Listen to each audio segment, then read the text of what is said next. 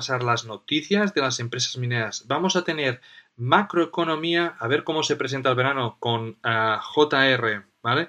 Vamos a tener mejores perforaciones, vamos a tener análisis técnico y vamos a cerrar la temporada con un overview de cómo ha hecho, charlando de minas y cómo lo va a hacer la próxima temporada. No os lo podéis perder.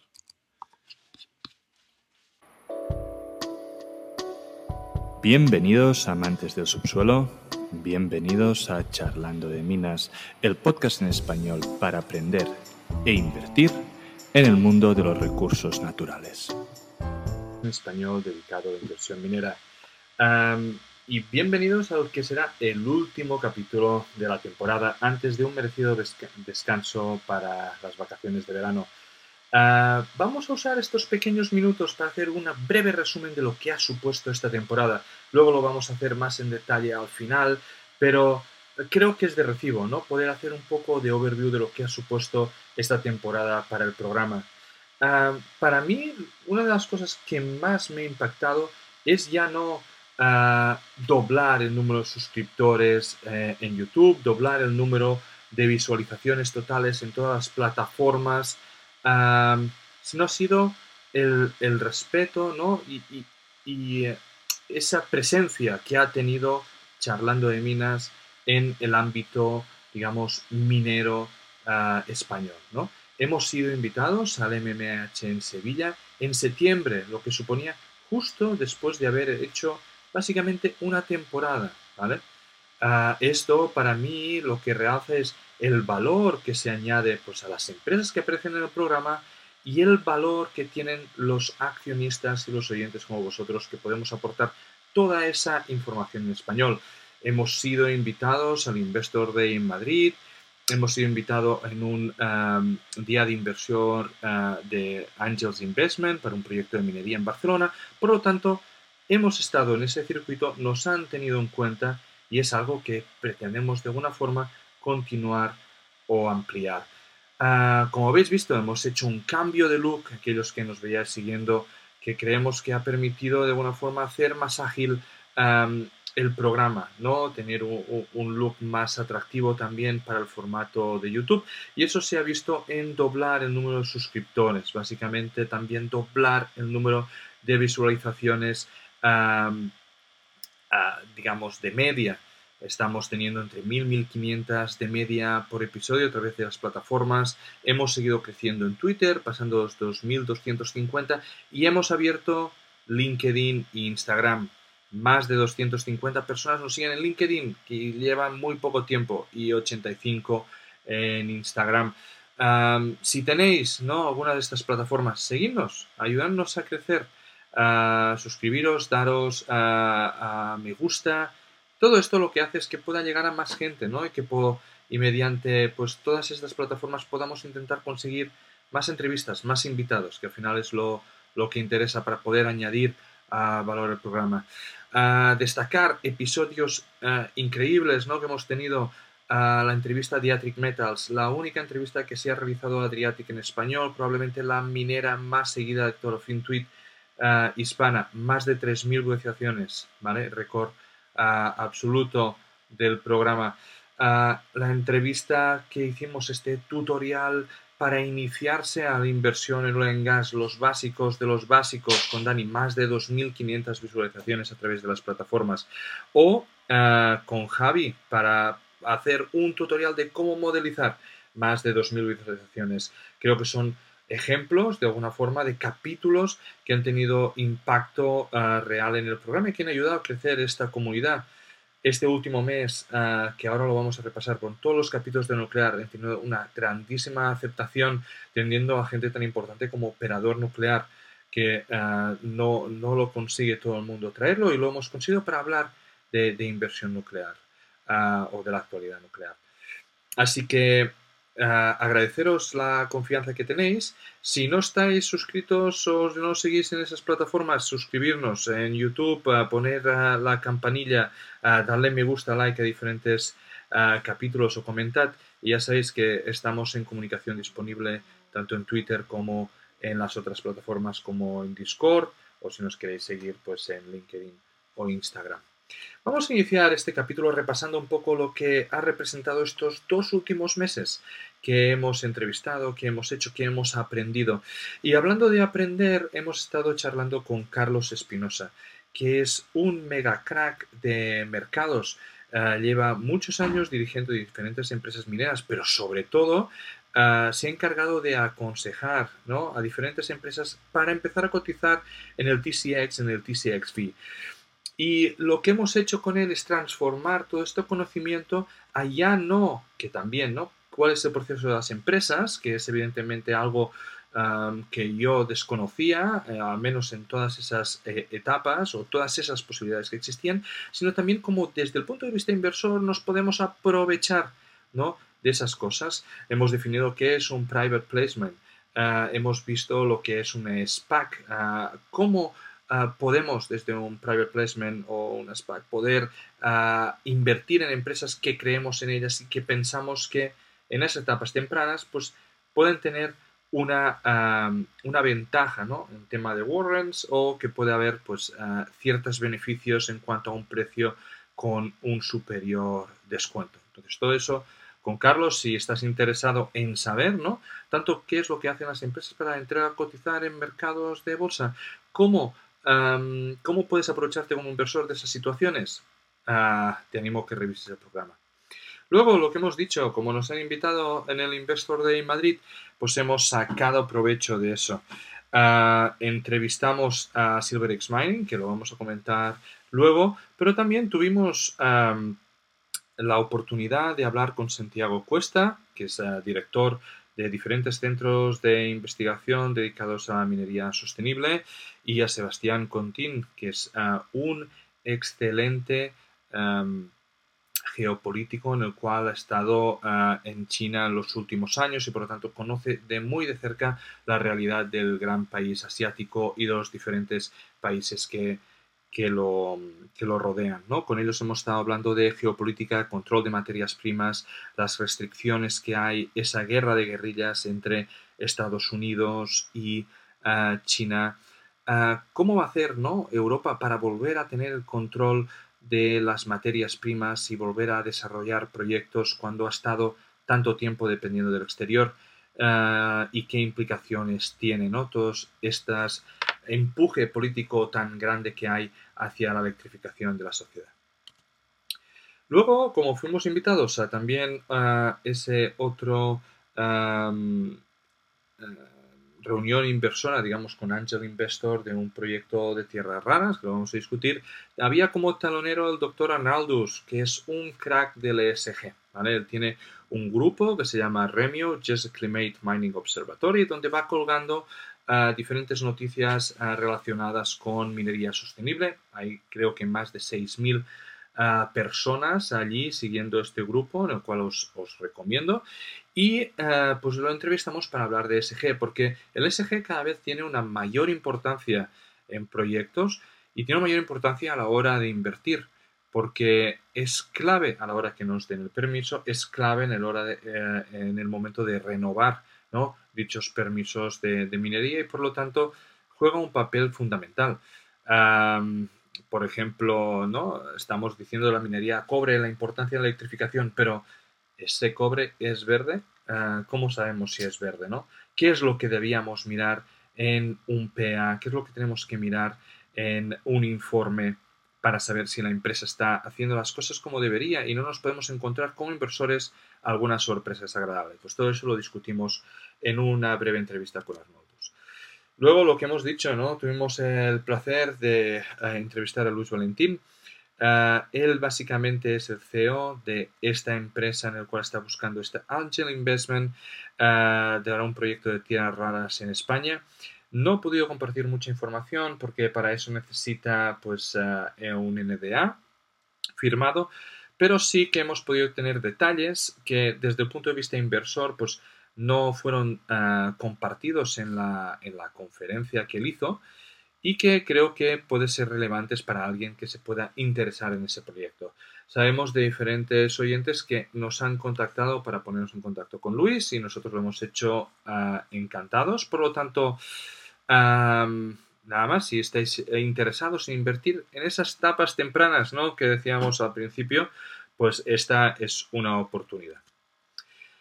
Luego, a destacar, ¿no? Un ciclo completo y muy interesante sobre energía nuclear y uranio. Y creo que hemos pasado, ¿no? Ha sido, ah, para aquellos que lo habéis seguido, ah, un, ciclo excelente, donde a mí me ha encantado, por el hecho de que tuvimos a Operador Nuclear, un, crack, un top ah, sobre la materia, y Alfredo y Fran Ramírez, perdón, ingeniero nuclear en instructor nuclear en Twitter, donde hemos estado hablando de todo lo que es la energía nuclear, de eh, la cadena de valor, de eh, cuáles son los diferentes estados ahora de Alemania, de Japón y sobre todo de las innovaciones que van a impactar en el sector. Y una de las grandes innovaciones que decían eran los Small Modular Reactors. ¿vale? Y con eso hemos hablado con Jennifer Avellaneda, Ah, que es también una activista pro-nuclear, en Twitter es como Nuclear Hasselnut, en ah, Estados Unidos, ¿no? Trabaja por West House y eh, con ella hemos estado hablando tanto de las leyes que están habiendo en Estados Unidos y Canadá como de los SMR, que al final nos ha enlazado muchísimo con ah, esa conferencia que hemos hecho con Alfredo y Fran. Y para terminar, como no podía ser de otra manera, hemos traído el gran oráculo del uranio en español. Rodrigo Oria Pérez Espinosa, donde hemos hablado de cómo se encuentra ahora mismo la tesis del uranio, cuál ha sido el papel de Sprott, cómo ha ido evolucionando ese precio spot del uranio ah, después ¿no? de, calentar el mercado de esta manera, cómo está subiendo el precio en la cadena del mismo ah, y cómo vemos que las diferentes Mm, productos derivados del uranio para convertirse en fuel están subiendo, lo que indica que ah, esto también va a pasar. Ah, vamos a ver un poquito cómo se va desarrollando esa, tesis que llevamos años arrastrando y que nos invitan a, soñar ¿no? después de uh, toda la pumpeada que siempre hace Rick Rule recordando el último bull market. Finalmente, también hemos entrevistado en este Investor Day en Madrid a SilverX Mining. SilverX Mining, eh, hemos entrevistado a Sebastian Wolf, eh, pude conocer a José María García, pero no tuvo tiempo para poder atendernos en la entrevista, lo que sí que tuvimos la oportunidad de conocer a, Sebastián. Con él estuvimos hablando de esa posible compra de SilverX Mining con la antigua mina de Aurcana, ¿vale? En Colorado, la que sería la mayor mina de plata de Estados Unidos y que pues, llevó a la, quiebra por la difícil operación. Ah, hemos estado hablando con él sobre esto, hemos estado hablando de las dificultades que puede haber, las ah, semblanzas y diferencias con ah, la mina que tienen en Perú, y también estamos hablando de la ampliación de capital que están llevando a cabo, por qué la necesitan si ya están empezando a producir y generar cash flow, qué es lo que quieren hacer con él. Todo esto eh, lo hemos estado discutiendo, obteniendo respuestas que os animo a, mirar. Para finalizar, eh, esta última semana hemos tenido una empresa que tenía muchas ganas de entrevistar, uh, Black Dragon Gold, y ha sido muy especial porque hemos conseguido hacer una doble entrevista hemos entrevistado CEO, Gabriel Chiapini en inglés y hemos podido entrevistar al gran Alberto Lavandeira en español. Son entrevistas muy parecidas, pero si tú haces la misma pregunta a dos personas diferentes, por mucho que trabajen para un mismo interés, nunca te van a responder igual. Y creo que hay perlas de uno y del otro que eh, si estás interesado en el proyecto, yo te recomendaría, si tu nivel de inglés te lo permite, escuchar también la de Gabriel. Porque cada uno siempre tiene opiniones muy parecidas, pero sesgos diferentes, en el cual nos animan a tener eh, diferentes puntos de vista y encontrar pequeñas cositas. Eh, ya me veréis si, o ya me diréis si las encontráis y qué cosas han dicho unos que os han llamado más la atención que los otros. Ahora, antes de pasar propiamente a las noticias, vamos a ver el apunte macro de JR. Hola, vamos a hacer un breve y rápido resumen para los amigos de Charlando de Minas de lo que habitualmente hablamos en geopolítica, macroeconomía y mercados. ¿vale? A nivel mundial eh, las cosas siguen igual idas y venidas, con la guerra en Ucrania, donde el agredido parece tomar la iniciativa, principalmente por el fuerte apoyo militar que le está brindando Occidente, mientras el invasor empieza a tener graves problemas y un resquebrajamiento del apoyo interno, como pudimos ver ¿no? con el intento de asalto eh, por parte del grupo paramilitar Wagner o la posible llegada al Kremlin. Mientras, eh, la desconfianza y ciertas tensiones entre China y Estados Unidos continúan en el campo político, en el campo comercial, en la tecnología y en cierto modo también a nivel militar por ese estatus de la isla de Taiwán. Y al final lo que acaba siendo es una lucha entre dos grandes potencias para convertirse en la primera, ¿no? En donde va a ser el actor global imprescindible y por tanto eso va a seguir marcando la tensión en un futuro.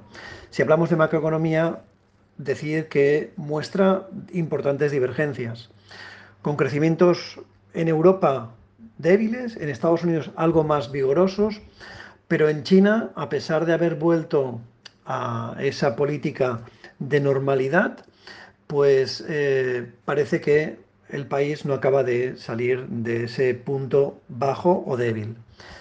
El sector manufacturero mundial se ha situado en contracción, con caídas de las producciones industriales, mientras los servicios siguen a toda máquina y se han convertido en los máximos impulsores de una mayor inflación, especialmente subyacente.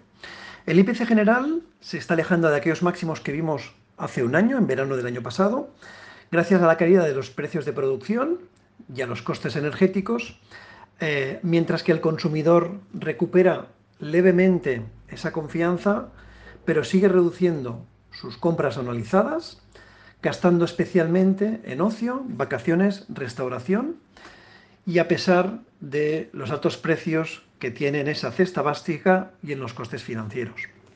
En los mercados han transcurrido los primeros seis meses del año más positivos e inesperados en los activos de riesgo, sobre todo por lo que esperaba la gran mayoría para todo este año 2023.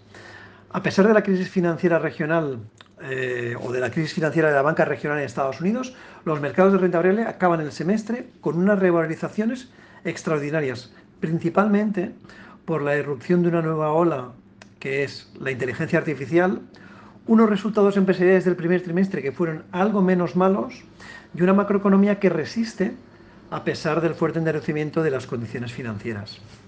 De cara a lo que está por venir en las próximas semanas, meses, decir que es más que evidente y ya se está verbalizando la necesidad de volver a políticas fiscales más restrictivas y selectivas para no estimular aún más la inflación y el gastos de los estados, para así poder combatir esos excesivos déficits que tienen la gran mayoría de ellos, los altos endeudamientos que además ¿no? van a suponer en un futuro un coste financiero muy grande y que eh, va a ser un impacto seguramente a nivel global.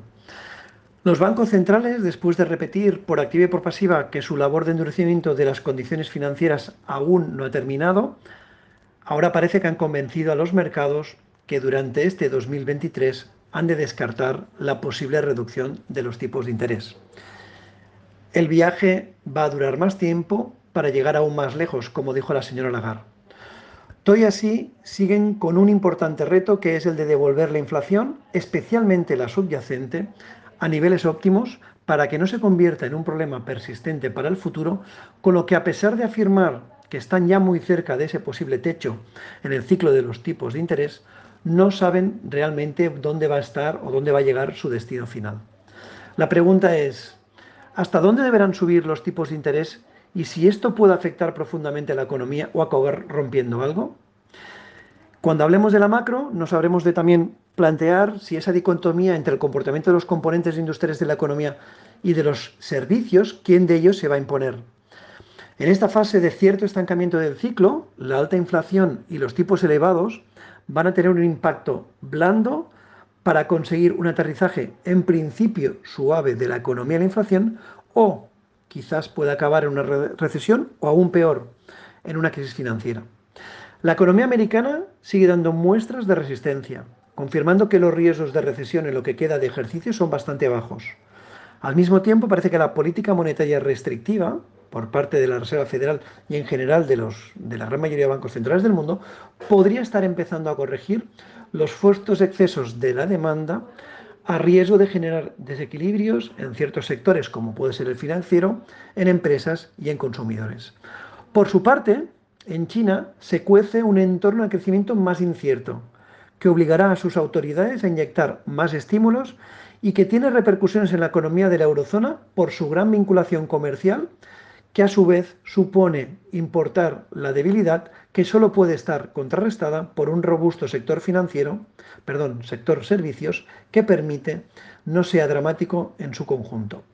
El problema es ver cómo las inflaciones generales caen, pero las elevadas subyacentes, la robustez de los datos de empleo y los nuevos aumentos de los costes laborales hacen temer que esa desinflación, que ya llevamos meses en ella, solo podría ser temporal con el riesgo de nuevos repuntes. Por ello, los bancos centrales se ven obligados a endurecer las condiciones monetarias eh, más, manteniéndolas restrictivas y por un tiempo más prolongado, lo que históricamente se ha demostrado que puede causar daños a la economía, a las empresas y al consumidor.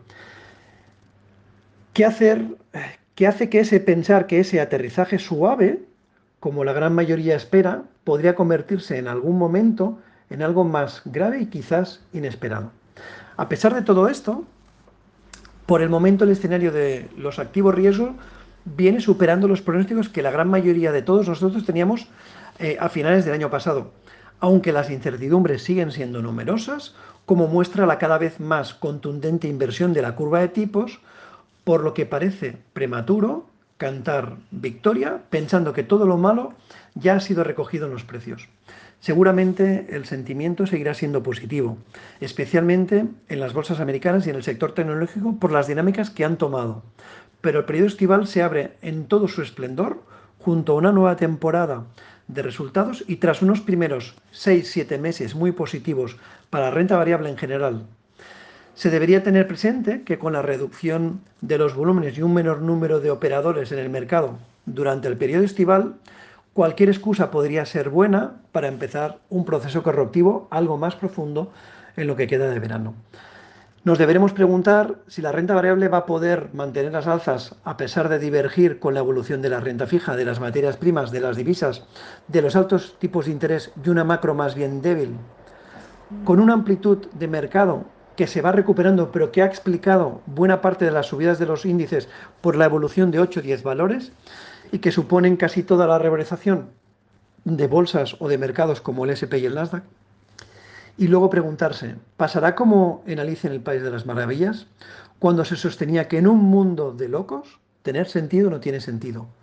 O cuando abramos los ojos, nos daremos cuenta que el País de las Maravillas no existe y todo quizás se puede transformar en una verdadera y quizás dura realidad. Bueno, desearos un feliz verano, gracias por escucharnos y un gran abrazo. Hasta otra.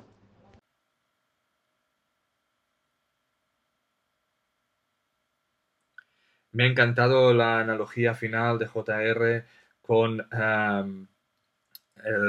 Alicia en el País de las Maravillas. Ah, la verdad es que estoy súper de acuerdo con JR. Ah, tenemos una visión muy parecida de los mercados. Evidentemente, él es un gran profesional y que nos puede dar esos números, pero volvemos a estar un poco con la dicotomía, ¿no? De que parece que la economía ah, sigue tirando con unos tipos de interés altos, donde parece que siguen, seguirán subiendo, ya lo ha dicho Lagarde, ha dado la intención también Estados Unidos que va a seguir así, donde el empleo parece que aún no se resiente y bueno, van a seguir apretando. El problema es este siempre el soft landing y que la industria esté entrando en, ah, no en recesión, pero que esté produciendo menos, ah, aunque los servicios estén empujando, Vamos a ver cómo cada, porque si se aprieta mucho y la industria no produce, lo que está claro es que vamos a entrar en una recesión dura. Las noticias de las mineras que aparecen al programa. Como sabéis, desde hace ya un par de capítulos, si no me equivoco, hemos decidido de dejar de hacer highlights de eh, noticias mineras, que sobre todo eran eh, seniors o majors que aparecían en diferentes tabloides, como para centrarnos en las noticias de las empresas que aparecen en el programa y explicarlas en mucho más detalle. Creemos que aportamos mucho más valor de esta manera, que reconocemos, digamos, las empresas que están dando soporte al programa y que de alguna forma podemos divulgar mejor las diferentes noticias que han aparecido. Además, vosotros como oyentes lo que podéis hacer es ponerlos en contexto, podéis escuchar esa entrevista que hemos realizado en la empresa y ponerlo en contexto con las noticias que van apareciendo.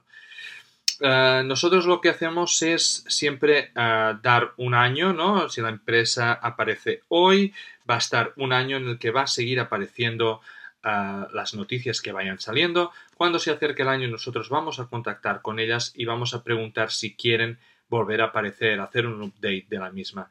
Si la respuesta es negativa, por el motivo que sea, pues van a caer de los capítulos de noticias ah, hasta que vuelvan a aparecer. Y así damos soporte pues, a aquellas empresas que, están con nosotros y que nos ah, pues, que confían ¿no? en, el, en el podcast y la divulgación que estamos haciendo. Las empresas de las que vamos a charlar las noticias son Talisker Resources, New Pacific Metals, Go Gold, SilverX Mining, Adriatic Metals, Fortuna Silver Mines, Black Dragon Gold, uh, Resources y Pan Global Resources. Primero vamos a hablar de New Pacific. New Pacific está realizando um, una campaña de muy agresiva en Carangas. Como sabéis, Carangas es el segundo proyecto uh, de New Pacific eh, con el potencial de ser muy parecido primero a ser un Silver Sands. Um, Silver Sands, y ahora estoy hablando de memoria, creo que tiene aproximadamente unos 200 gramos por tonelada de, pureza, digamos, de, la plata. Y aquí no tenemos esa pureza de plata, pero lo que tenemos a diferencia es oro a mayor profundidad. Por lo tanto, creo que los resultados que puedan aparecer siempre se tienen que poner en contexto y que tenemos que mirarlo un poquito como, como sacan el overview. Tenéis que ver, y que es lo que vamos a, también a hacer hincapié, que muchos de estos drillings son step out, y, lo dice aquí en el título, ¿eh? step out, o sea, fuera de lo que ellos ya conocen que tiene mineralización y por lo tanto permite extender esa mineralización o tener, digamos, algún tipo de depósito satélite, lo que evidentemente incrementará esos, esos economics. Tenemos dos titulares porque, como hemos dicho, esa campaña agresiva es de 39 perforaciones que es eh, extensa y lo han sacado, digamos, en dos noticias diferentes porque los resultados han llegado pues con, en diferente tiempo, ¿vale? Y entonces pues han hecho highlights de las mismas. Podemos ver los dos resultados mejores, ¿eh? 205 metros y 183 metros, 92 gramos una y 123 gramos la otra por tonelada. Eh, estamos hablando en plata. Por lo tanto, otra vez, no estamos en esos 200 gramos o los 300 que nos gustaría ver, pero estamos en, ciento y pico que potencialmente podrían tener luego mayor profundidad oro. Por lo tanto, son resultados análogos, digamos, a los que ya teníamos en este proyecto ah, de Carangas. a recordar lo que estábamos diciendo un poco en contexto, ¿vale? En principio, ah, este es un, esquema, digamos, general del depósito sin los step outs. Aquí tenemos todos los que son el West Dome y el East Dome y básicamente se encuentra eh, en el medio la mayoría o la parte central del depósito, digamos, de estas dos ah, montañas, ¿no? Entonces, tenemos esta primera fase donde tenemos estos ah, gramos ah, por tonelada de plata, ¿vale? Donde casi no tenemos oro. Aquí es donde mayormente se encuentran en estas profundidades estos 100 gramos tonelada, aunque sí que es verdad de que hay perforaciones o resultados mucho mejores, como estos de aquí, que incluyen esos 44 por 289, pero luego a mayor profundidad es donde tenemos estos ah, gramos importantes por tonelada de oro, ¿no? Aquí podemos ver, pues, 87 metros a 2.5 gramos tonelada de oro, 500 metros a 1.24 gramos tonelada de oro, por lo tanto, resultados ah, muy, muy interesantes. ¿Qué se han hecho aquí? Vamos a volverlo a ponerlo en contexto. Tenemos este, el West Dome, tenemos el East Dome, que lo podéis ver a la izquierda, eh, digamos, de cada una de las imágenes es el West Dome y a la derecha es el East Dome. Y en el medio el Central Valley, que es donde veíamos esas perforaciones. Pues los mejores resultados estos 100 gramos por tonelada de oro que se han encontrado, se han encontrado en el subdome, ¿vale? Lo veis en las dos imágenes en la parte, eh, digamos, inferior de la imagen. Aquí es donde se han encontrado. No se han encontrado en el centro, no se han encontrado, digamos, en, otras partes. Por lo tanto, extendiendo de alguna forma todo lo que es la mineralización en, Carangas. Y creo que es lo que lo hace más eh, interesante entonces, aquí básicamente la, otra noticia que podemos ver en, dentro de la publicación es que esperan tener este Mineral Resource Estimate, ¿vale? El MRE, para agosto de 2023. Por lo tanto, podemos estar volviendo de las vacaciones y encontrarnos que ya tenemos para Carangas un ah, Resource ah, Estimate en el cual pues, nos podrá dar mucha más idea ah, de qué de qué tamaño estábamos hablando, qué tipo de, grados estamos hablando y por lo tanto poder pensar un poco ya en los economics y poderlo comparar con, el Silver Sands. Talisker Resources. Talisker Resources ha conseguido una financiación de 31 millones de dólares, ¿vale? De Sprott en temas de royalty. digamos, en este caso tenemos diferentes diferentes etapas o digamos estas, ah, estos dineros tienen que usar en etapas para cosas digamos que están ah, detalladas y luego digamos tendrán un porcentaje de ah, del net smelter ¿vale? de la fundición van a tener un porcentaje cuando esto salga la pregunta es, y que yo he realizado al CEO con la espera de que conteste aún, de si en ese dinero tienen suficiente como para empezar a producir. Eh, sabemos que es una mina que hay muchas cosas que ya están hechas, sabemos de que uh, tiene mucha infraestructura, era una antigua mina que la están reabriendo de alguna forma, por lo tanto puede ser, aunque yo lo veo corto, pero puede ser eh, suficiente para iniciar de alguna forma, que creo que es de alguna forma lo que le falta a Bralorn. Y de alguna forma creo que debe ser así, porque eh, han contratado también a un general manager para el proyecto, por lo tanto, eh, digamos, van a intentar usar esos, creo, 31 millones para intentar avanzar lo máximo, lo máximo posible. Adriatic, Adriatic, y volvemos con una empresa que no nos deja de sorprender en todo lo que es las noticias y que sigue dando magníficos ah, resultados, ¿vale? Ah, nos ha dado tanto un update, tanto de los dos proyectos que tienen. En el caso de BARS, pues vemos que la construcción, ¿vale? Que sobre todo es lo más importante, estamos en el 78%. Ah, están de alguna forma construyendo todo lo que es las las carreteras, están siguiendo con la exploración, ¿vale? Que ahora vamos a ver a lo siguiente de Rupice. Y pues bueno, vemos que todo va según lo, cancelado. Es más, decía en algún lugar de que no se había incrementado significativamente el CAPEX, ¿vale? Por lo que leí, por lo tanto estamos bien siguen consiguiendo uh, siguen consiguiendo lo que se habían propuesto, por lo tanto, el uh, debt de, con, digamos, el, préstamo que les hacía Orion lo van consiguiendo sacar para seguir finalizando lo que es el, el proyecto. Por lo tanto, perfecto y a la espera de que sigan de alguna forma avanzando como ellos creen. Aquí dicen que el primer concentrado debería ser antes de finales de año, noviembre de 2023. Vamos a ver porque la idea también es preguntarles si quieren, si quieren volver al programa y así poder charlar con ellos.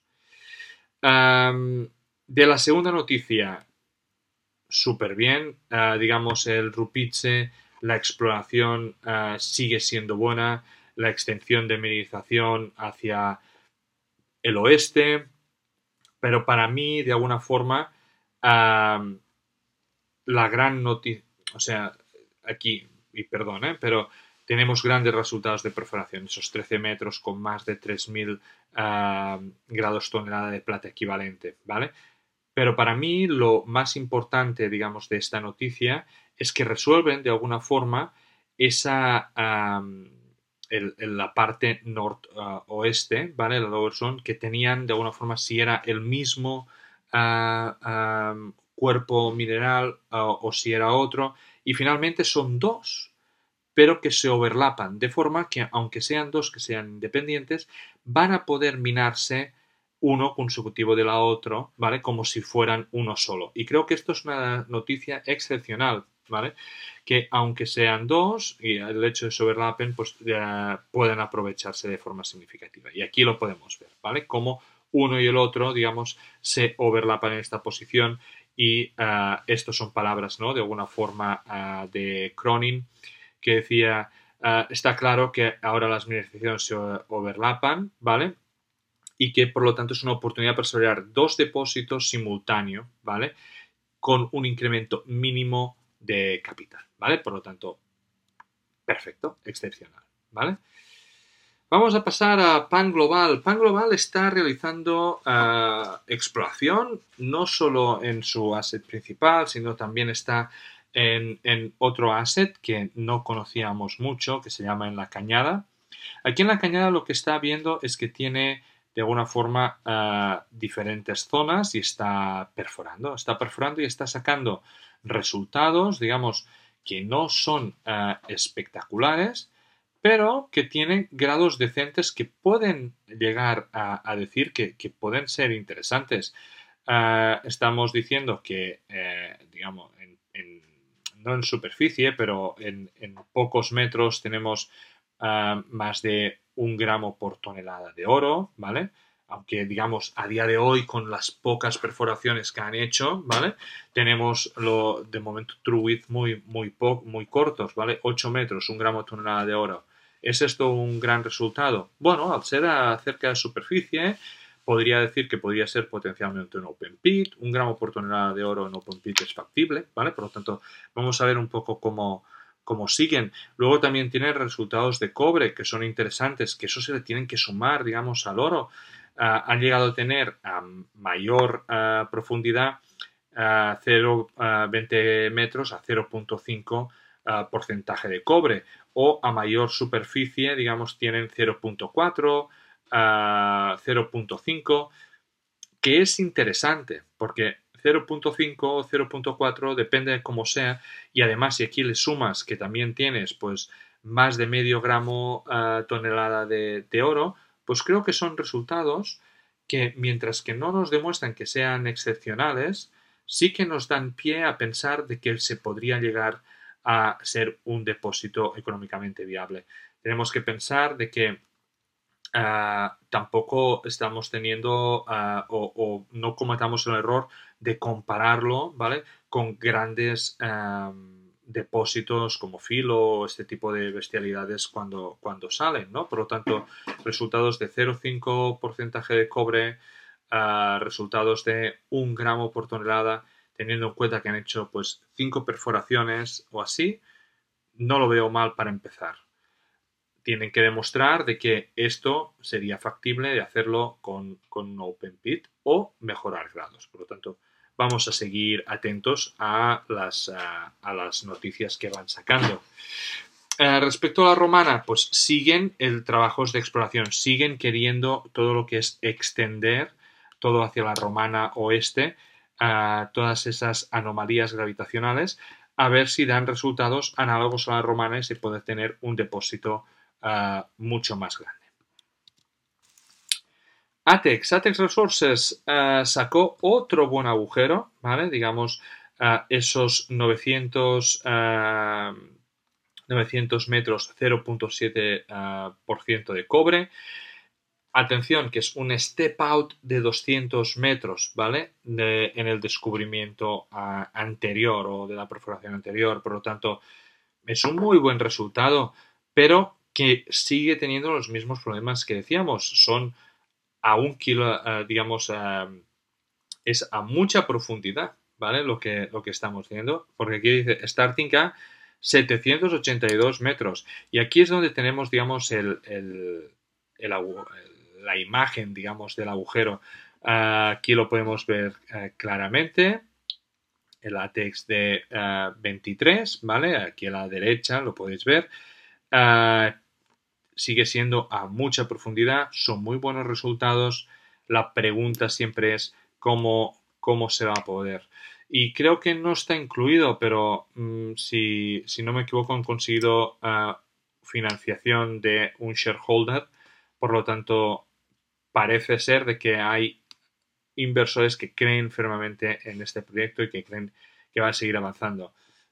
Para mí es si consiguen ah, algún método para perforar desde más cerca o conseguir una entrada a la mina desde más, ah, más profundo. Ellos decían que eso era factible porque la geografía así lo permitía. Se va a tener que, seguir, que seguir mirando. Go Gold. Go Gold anuncia el PEA de los ricos North. y vamos a mirar un poco así por encima este PEA, qué nos gusta y qué no nos gusta. Decir que estuvimos hablando con Go Gold, para traerlos de vuelta al programa, para que nos contaran el PEA, y nos han dicho que vamos a traerlos cuando tengamos los PEA de los ricos South. Entonces vamos a poder hablar de PEA de ricos North and ricos South, y por lo tanto creo que puede ser un programa muy interesante, sobre todo para aquellos que sigan la compañía. Ah, cosas que me gustan, cosas que me gustan de estos highlights del PEA, sin entrar mucho en detalle. All Included Sustaining Cost de 9.68, ¿vale? Esto es perfecto. Si, digamos, tenemos que tengamos el, la plata a 20, estamos haciendo un 50% de cada onza de plata que sacamos. Por lo tanto, es ideal, es ideal. no veo disparatados los Initial Capital Cost de 221 millones un poco más, eh, yo preferiría que fueran un poquito menos. Eh, el average production cost 8.8 eh, millones de plata equivalente por año, por 12 años, es excelente. NPV 413 millones a un descuento del 5%. No vamos a entrar a valorar de si está mejor o peor o cómo nos salen a nosotros los números, sino vamos a pensar de que esto es en el best, uno de los best escenarios. Tienes que pensar que tienen un silver price de 23, que a mí me parece ligeramente alto para el PEA, pero un gold price de 1800 que lo veo más aceptable. IRR after tax del 29, y a mí me gusta a partir de 30.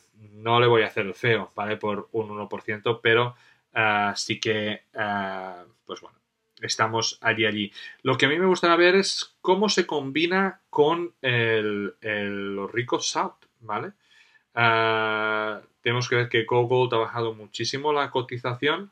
Ahora mismo no sé cuál es, pero lo vamos a, mirar en, directo, ¿vale? Google, eh, stock, stock and cap bueno, tenemos un market cap, aquí me dice, de 500, aproximadamente 500 millones, ¿vale? Estamos en un NPV de 400 y creo de que los ricos out también debería ser algo parecido, por lo tanto estamos viendo un NPV de, 800, por lo tanto el potencial, potencial es, es, alto, ¿vale? De mejora. Vamos a ver un poco cómo, cómo salen. También vi de que eh, en el PEA, ojeándolo, pues tenían una, un, un re, una, bueno, que se pagaba la deuda, digamos, en tres años y pico, casi cuatro, por lo tanto, no me parece números, digamos, eh, que estén mal, sino todo lo contrario. Están, están, son números muy interesantes para este PA inicial. Y luego, pues Google sigue saliendo muy buenas perforaciones. Están haciendo en los ricos South, en todo lo que es el legal ah, deposit para esta ampliación y update del PEA. Mm, bueno, 50 metros a más de 1000 gramos tonelada. Ah, son excelentes, ¿vale? Como, como nos tiene acostumbrados Gold. Fortuna, Fortuna Silver siempre, pues bueno, nos, nos, da una de cal y una de arena y siempre últimamente tiene problemas con las minas de plata. Y mira que, hasta hace poco Fortuna Silver era simplemente minas de, plata, pero les están, siempre hay algún tipo de, problema. aquí tenemos una confirma que digamos se, se volvieron ese bloqueo digamos de de las operaciones, esas protestas en la mina de San José. Pero igual que esto, digamos, se resolvió, mm, tuvieron una fatalidad en la mina de Perú. Por lo tanto, pues bueno, son cosas que no, que no favorecen. Gran noticia, gran noticia. Fortuna ha conseguido pues sacar el first pour de la secuela, de la secuela, ¿vale? La secuela que tanto estamos esperando porque creemos que es digamos, el, estandarte de la compañía, de lo que va a hacer, digamos, junto con Lindeiro, ¿no? Ese cambio a oro, ese cambio a, otro, otra empresa completamente distinta. Y ha sacado, digamos, y de alguna forma dicen que van a producir entre 60.000 y 75.000 onzas de oro en 2023, con unos all sustaining costs por debajo de mil básicamente dólares por onza de gol, que es increíble, es, buenísimo, ¿vale? Es buenísimo. Pero muchos me diréis, ¿y por qué no ha reaccionado la acción? aparte de que, digamos, los, los metales preciosos están siendo castigados, pero ha sido por esto, porque en, digamos, casi igual en que estábamos anunciando una cosa, también ah, Fortuna ha hecho una adquisición, ¿vale? Y ha hecho una adquisición, ¿vale? Que creo que es de una forma parecida a lo que se hizo entonces ah, con, la secuela, digamos, con uh, Raw Gold, en el cual ha sido a causa de dilución. han cambiado o han emitido shares ah, de fortuna para poder comprar de alguna forma a Chesser, Chesser Resources. Me preguntaréis, ¿estáis con, ¿estás contento con este tipo de, de transacción? Digamos, no me gusta la manera de comprarlo, no me gusta ver diluido, no me gusta porque la acción se ha resentido mucho, porque si lo veis, Ah, en el momento, digamos, sobre el 8 de mayo, ha caído muchísimo la acción. Y esto es de alguna forma por esta manera de, cerrar esos tratos. Ahora bien, ahora bien, ¿qué implica Chester Resources? Pues Chester Resources puede implicar tener casi como una segunda, una segunda uh, secuela, ¿no? Conseguir más implicación en West África, está cambiando, digamos, las minas de América por minas de África y está, digamos, consiguiendo grandes activos de oro que en el futuro, pues bueno, van a, seguir con esa transición, ¿no? Lindeiro, ¿vale? No está en África, pues es en Argentina, si no me equivoco, es oro con costes muy bajos la Seguela, costes bajísimos en West África. Y ahora Chester Resources, donde yo creo que ellos lo que van a querer es hacer exploración, expandir el recurso, igual que han hecho con la Seguela, y a partir de aquí pues empezar la, construcción. ¿Vale? aquí MPV, ¿vale? De Diamba Sud, que es de alguna forma, vamos, a, vamos a mirarlo un poco más en detalle, perdón. El recurso estimado es más o menos 10 millones de, toneladas con 1.9 gramos por toneladas de oro, que básicamente es más de medio millón de onzas de oro, ¿vale? En su uh, Mineral Resource Estimate. Y bueno, y tienen un INPV, ¿vale? De 218 uh, millones, uh, con un IRR superior al 40%, con 7.5 años de, mina. No, o sea, es muy bueno, ¿vale? no parece gran cosa, porque estábamos diciendo que son 625 millones, uh, mil onzas, no llega a ser ni uno ni dos millones de onzas. Pero yo creo que desde Fortuna lo ven como la secuela en el, en el sentido que van a ampliar esos 600.000 onzas de oro, las van a ampliar probablemente a 1.5, 2 millones de onzas de oro para, ah, digamos, ah, seguir incrementando ese esa, ah, bueno, el terreno en África y el futuro de alguna forma de la, de la compañía. SilverX Mining. SilverX Mining ha anunciado que de alguna forma termina con la negociación con eh, Virginia Mine, ¿vale? La que es la mayor mina de plata de Estados Unidos, la que, digamos, Aurcana, digamos, se quebró por no saberla manipular, estuvieron en negociaciones, decidieron eh, terminarlas porque pedían demasiado y seguían apretando y pedían más de lo que debería, debería ser. Ahora, ahora bien, si queréis saber más información de esto, eh, estuvimos hablando con uh, SilverX Mining allí en Madrid y eh, recomiendo de alguna forma que escuchéis esa entrevista, la última entrevista que la hicimos con Sebastián, para poder escuchar, digamos, los entrejizos de, esa negociación.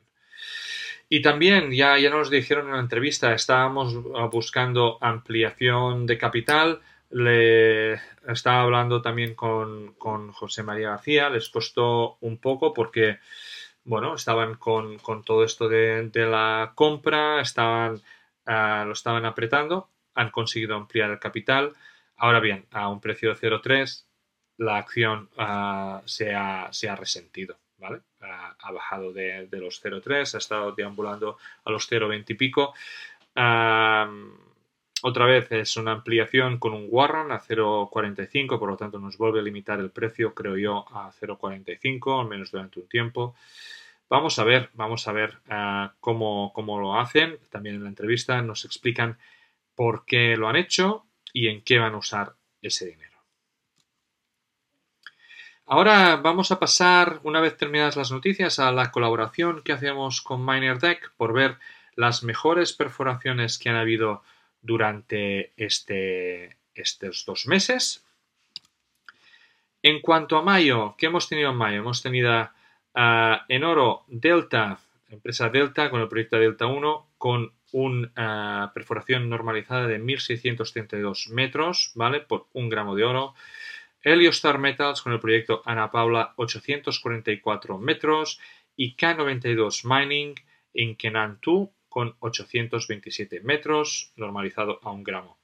Si vayamos a plata, tenemos eh, grandes conocidos con Aya Gold uh, and Silver con más de 43.000 eh, metros por gramo de plata. Google Resources, que lo estuvimos hablando, ¿no? Esos 39.000 metros por gramo de plata. Pan American Silver con el proyecto La Colorada, más de 25.000 metros por gramo ah, de plata. En cuanto a cobre, pues ah, seguimos en el top con el conocido de siempre, Filo Mining, con el proyecto Filo del Sol, 680, 654 metros por un porcentaje de cobre. Aldebaran Resources, ah, con el proyecto Altar 539 y Minsur Resources, Chita Valley, con 338.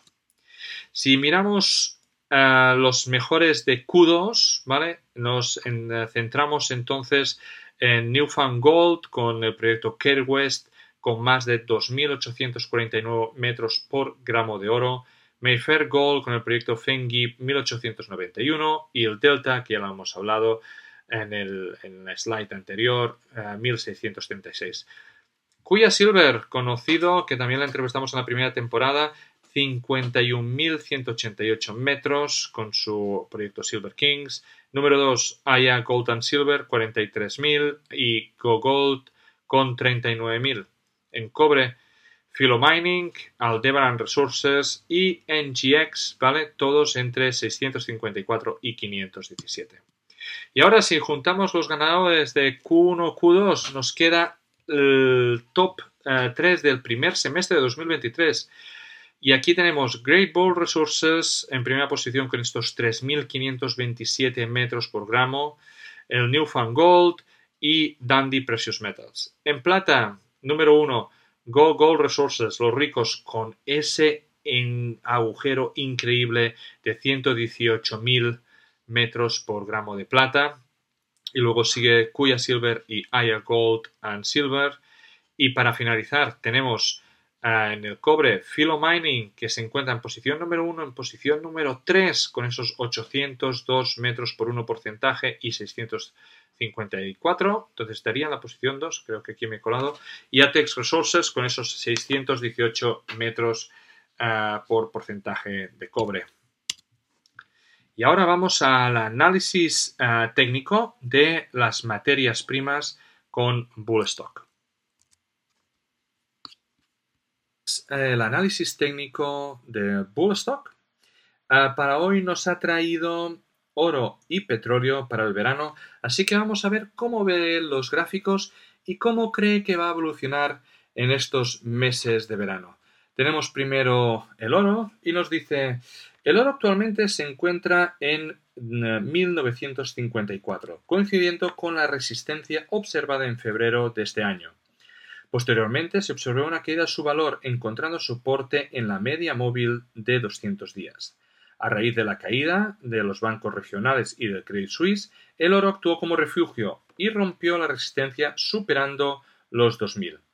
Sin embargo, analizando el gráfico, se observa una gran divergencia entre el precio del oro y los indicadores de momentum y condore a partir del 27 de marzo.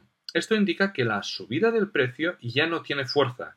Posteriormente, en mayo, se produce una caída el precio hasta encontrar el soporte nuevamente de la media de 200 días.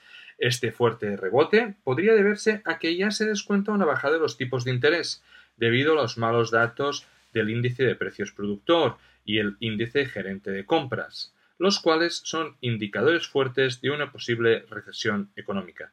En mi opinión, el oro podría ser como refugio en esta situación y considero que el oro tiene una tendencia alcista de cara a 2024. Pues bueno, aquí un poco enlazando también con el análisis macro que nos decía JR al inicio, pues vamos a ver, está claro que los índices productores Ah, están bajando, ah, el servicio, digamos, aguanta. Vamos a ver cómo, lo lleva y, si llegamos a una, a una, recesión. Pero yo también veo que el oro ah, manteniéndose en este precio de los 2000, yo creo que los 2000 van a ser la nueva realidad seguramente. y bueno, de aquí pues no, no, hace tantos años ¿eh? que estábamos en los mil y pico del oro, por lo tanto Vamos a ver si sigue escalando de una forma como ha hecho en, la última década. Y vamos por el petróleo. El precio del petróleo se encuentra actualmente a 79 dólares. Al observar el gráfico, se puede notar que desde el octubre del 2022 ha encontrado resistencia dinámica en la media móvil exponencial de 200 días, lo que ha provocado fuertes caídas en el precio cada vez que alcanza dicho nivel de resistencia. A partir de marzo de 2023 se ha observado un sólido soporte alrededor de los 72 dólares, el cual ha sido defendido mediante recortes en la producción. Sin embargo, debido a los malos datos y previsiones macroeconómicas, como la fallida reapertura de China y la caída de los datos que anteriormente hemos dicho del productor ah, y de gerentes de compras, y el desplome del Baltic Dry Index, un índice de transporte marítimo seco de materias primas, el petróleo no ha logrado mantenerse por encima de los 80 dólares. Recientemente, el petróleo experimentó un fuerte rechazo en la media móvil de 200 días, lo que sugiere que es posible que vuelva a ese sólido soporte de los 72 dólares. Vamos a ver, ah, creíamos anteriormente que los 100 eran la nueva realidad en el petróleo y este año está demostrando de que esto no es así, con esa tendencia bajista que estamos yendo. No sé si ah, vaticina pues, esa recesión, si es verdad de que están intentando, sobre todo Arabia Saudí, ah, controlar ¿no? esa bajada de precio porque ellos se sostienen aún mucho con, con el petróleo. Vamos a ver cómo sigue y supongo que en los próximos meses veremos un poco la, tendencia hacia donde se dirige. Y ahora, ya para finalizar, lo que vamos a hacer es ah, tomarnos el tiempo de resumir un poco lo que ha sido la temporada y lo que ha significado para Charlando de Minas, cómo hemos evolucionado en estos 10 meses aproximadamente desde septiembre que iniciamos la temporada. Ah, la verdad que yo no puedo estar ah, más contento con cómo ha ido evolucionando este podcast, cómo ha ido evolucionando este proyecto. Empezamos, digamos, la temporada ah, con mucho menos de mil suscriptores, ¿vale? Ah, yo creo que eran 700, 800. Hemos pasado la barrera de los 1600 ahora al terminar, por lo tanto, debemos decir que hemos doblado los seguidores en YouTube. Aparte de eso, la cuenta de Twitter sigue creciendo con más de 2.250 seguidores y lo que hemos hecho es aparecer en nuevas redes sociales, ¿vale? Para ver su funcionamiento. LinkedIn lo hemos hecho, empezado tanto LinkedIn como Instagram hace pocos meses. En LinkedIn ya tenemos más de 250 personas y en Instagram 85. Si tienes cuenta de Instagram o cuenta de LinkedIn, síguenos, síguenos, búscanos en Charlando de Minas y hacemos crecer estos, estos números.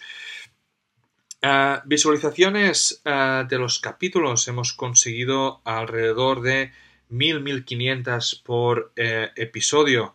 A destacar, destacar grandes episodios como la entrevista a Adriatic Metals, la primera entrevista a Adriatic en español de lo que es la minera seguramente más seguida por la FinTweet. Tenemos más de 3000 reproducciones en las diferentes plataformas. Tenemos capítulos muy, muy interesantes de Oil and Gas con Dani Castillejo, hablando de, los inicios, ¿no? De lo que tenemos que hacer a la hora de iniciar. Yo me considero completamente un principiante en Oil and Gas. No conozco casi nada, por lo tanto, lo agradecí muchísimo ese capítulo y tenemos más de 2.500. Javi nos hizo un tutorial de cómo modelizar, un tutorial para aprender, digamos, cogiendo un PEA a cómo podemos modelizar nosotros mismos una empresa. Nos ha dejado el Excel que lo podéis descargar a la web. Tiene más de 2.000 visitas. Ah, todo el sector nuclear, ¿vale? Hemos hecho ese, ese gran ah, capítulo, esa gran series con operador nuclear, con la Jennifer hablando de SMR, con Rodrigo han tenido muy buena acogida esos capítulos. Y de alguna forma personal, ¿no? Aparte de toda la interacción, también un poco de, digamos, reconocimiento. Ah, hemos sido invitados a tres conferencias diferentes este año. Tenemos que pensar que este podcast ah, se inició en septiembre de, ah, estamos en de, de 2021. Y ya en septiembre de 2022 o octubre de 2022 nos estamos yendo a Sevilla en el MMH. Por lo tanto, el trabajo que hemos realizado y cómo lo hemos realizado ha sido ah, de una calidad suficiente como para que en el sector nos inviten. Nos han invitado en este Investor Day en Madrid para poder hablar de ah, materias primas, para poder ver diferentes ah, actores en el sector. Hemos estado en el Angels Investors en Barcelona hablando y transmitiendo, digamos, divulgando esos proyectos de realmente una inversión aún anterior a todo lo que es. Las empresas a día de hoy ya no está siendo tan complicada poder hablar con ellos, ya nos empiezan a conocer, ya pueden ver, hemos entrevistado seguramente pues aproximadamente 25 o 30 empresas desde que esto empezó y están queriendo colaborar con nosotros. a día de hoy ya estamos preparando la siguiente temporada, una temporada que va a ser, yo creo, mucho más ah, fuerte. Vamos a realizar pues, eh, los mismos tipos de capítulos, entrevistas a empresas, ah, vamos a hacer ciclos especializados. Seguramente vamos a empezar con un ciclo de oro en septiembre que estamos terminando de organizar. Estamos organizando colaboraciones para poder hacer episodios también básicos, ¿vale? Para todas aquellas personas que se están iniciando y que a veces, pues, con el día a día, capítulos que vamos creciendo, pues nos, estamos no olvidando de ellos, pero que necesitan tener ese tipo de, de, capítulos para poder seguir aprendiendo todos. Ah, nada más, agradecer otra vez toda la acogida, ah, todas las diferentes ah, colaboraciones que hemos tenido, todas las invitaciones a diferentes canales y y, podcast que hemos tenido. Y nada, que paséis un feliz verano. Descargo de responsabilidad. Cualquier contenido que aparece en Charlando de Minas no es una recomendación de inversión. Amadeo Bonet y cualquier invitado no son asesores de inversión. Nosotros podemos tener algún interés en las compañías mencionadas en esta publicación. Asume que podemos tener sesgos y que no somos imparciales. Este podcast no deja de ser un relato personal de mi camino para aprender en el mundo de la inversión de las materias primas. En este podcast vamos a intentar sacar contenido educativo, entrevistas con empresas y tesis de inversión para que juntos podamos aprender de este fascinante mundo del subsuelo. Si crees que el contenido vale la pena, por favor dale me gusta, suscríbete al canal y compártelo. Soy Amadeo Bonet, bienvenido a Charlando de Minas.